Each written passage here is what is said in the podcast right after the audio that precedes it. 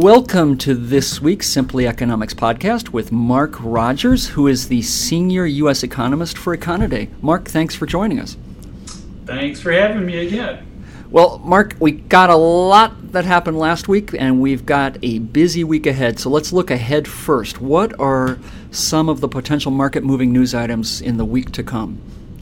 Well, carrying over from last week, one of the biggest movers was related to the Fed minute. So, related to that, we have on Tuesday Fed Chairman Ben Bernanke testifying before the Senate Banking Committee in the morning and you know, carrying on for however long they well choose to torture him.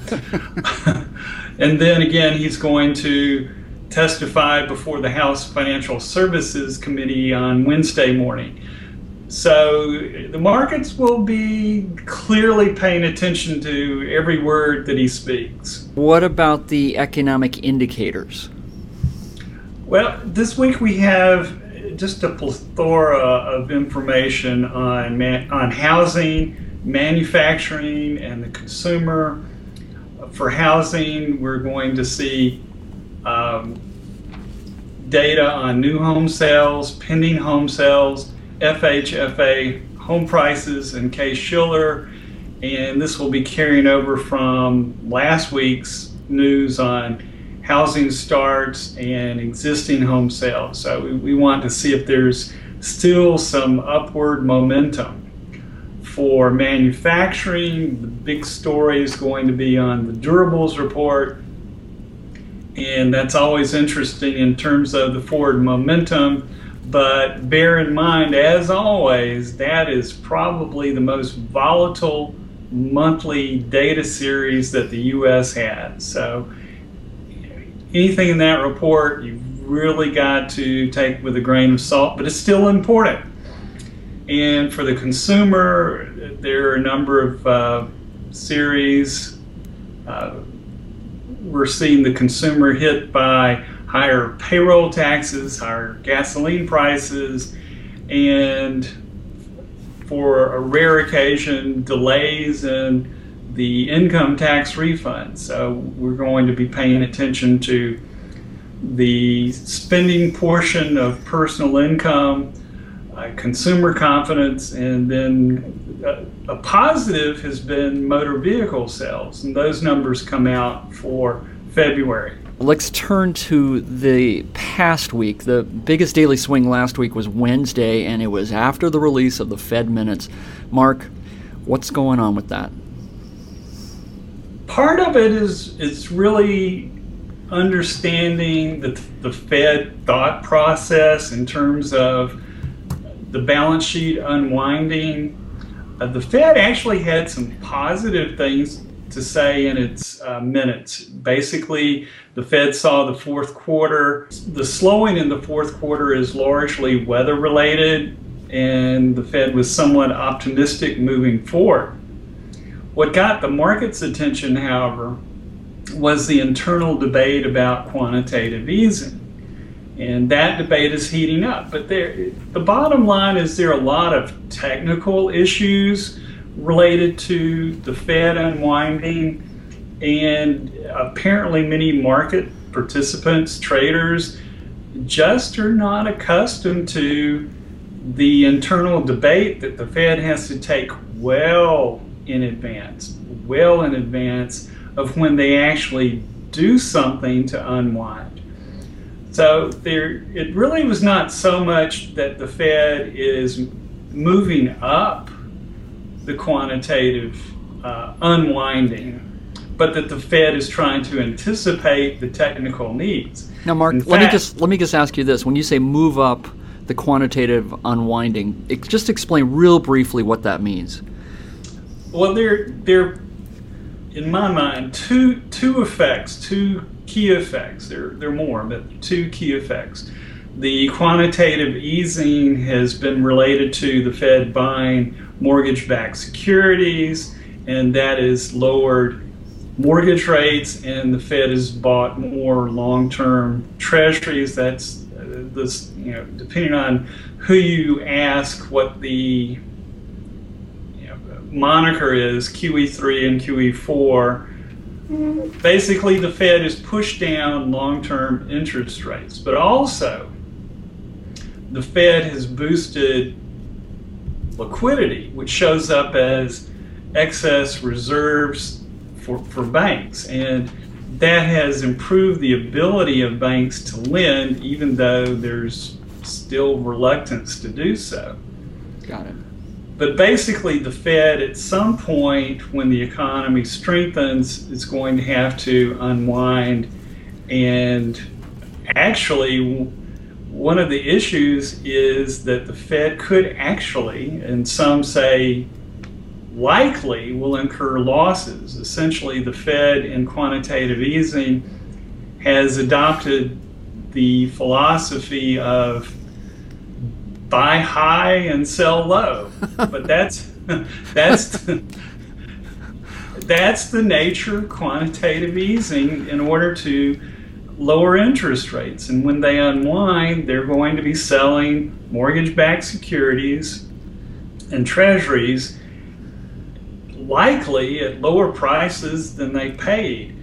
However, I think the Fed is clearly going to be telegraphing these moves it's going to be very gradual. I think the Fed's going to do everything in its power in terms of providing information or so called guidance to keep the market soothed.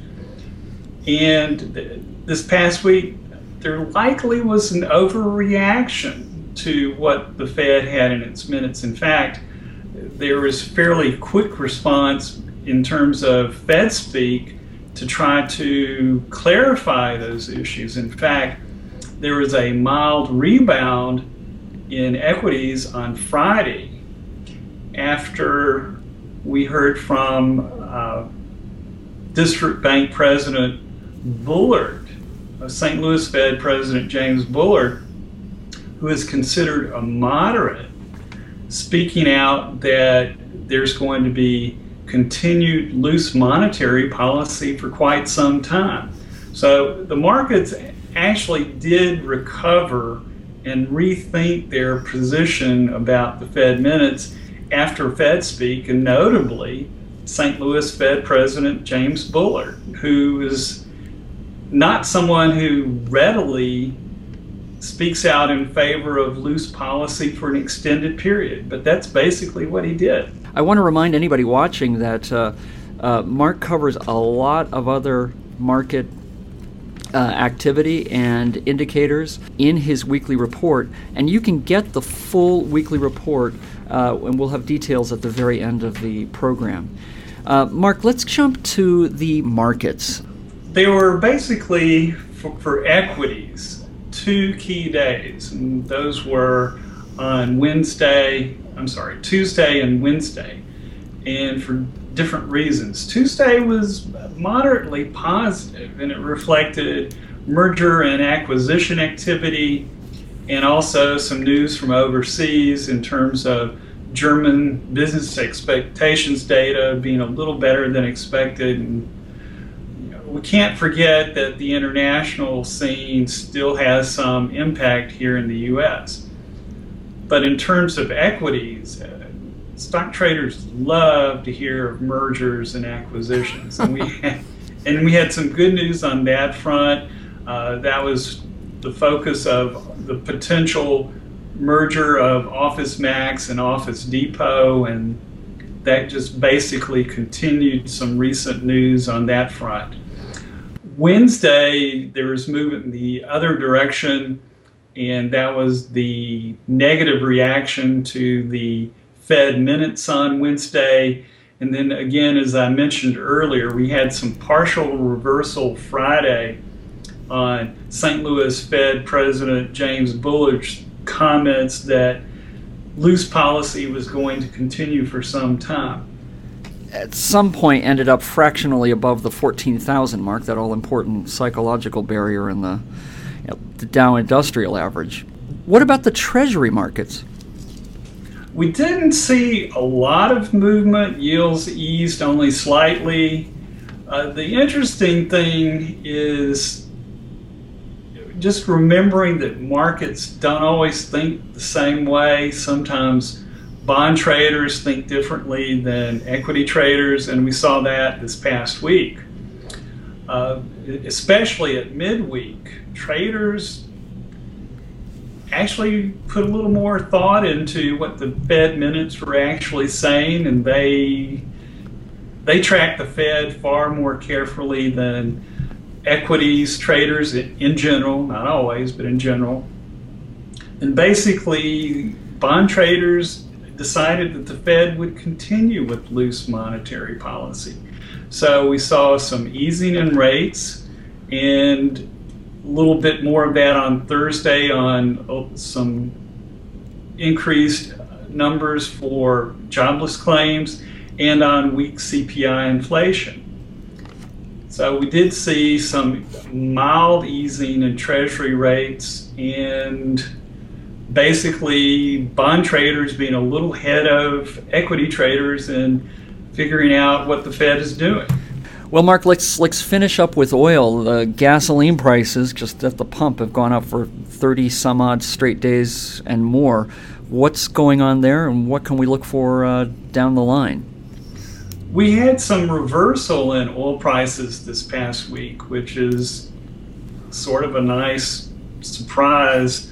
Yes. Given how the run up has been for quite some time. Uh, on Wednesday, we had a technical issue come into play where there was uh, fund liquidation in metals, which spread to other commodities, including oil. And also, there were concerns that the Fed minutes suggested less robust economic growth than earlier expected. Then, finally, on Thursday, the, the next big move for the week, we had unexpected increase in crude stockpiles, basically reaching the highest level since July. So that weighed on prices, and we ended ended up with the week with a, a moderate decline. And the, the level is still relatively high, but it did head back down in the other direction. Well, that might be good for the economy as well. Um, I want to remind everybody that Mark produces a 15 page unbiased, jargon free report covering all of these markets and more. Mark, thanks as always for your time. We really appreciate it. Thank you. And again, you know, we just can't find a boring week. all right, Mark, take care. Have a great week, and we'll see you on Monday. We'll see you a week from today. Thanks.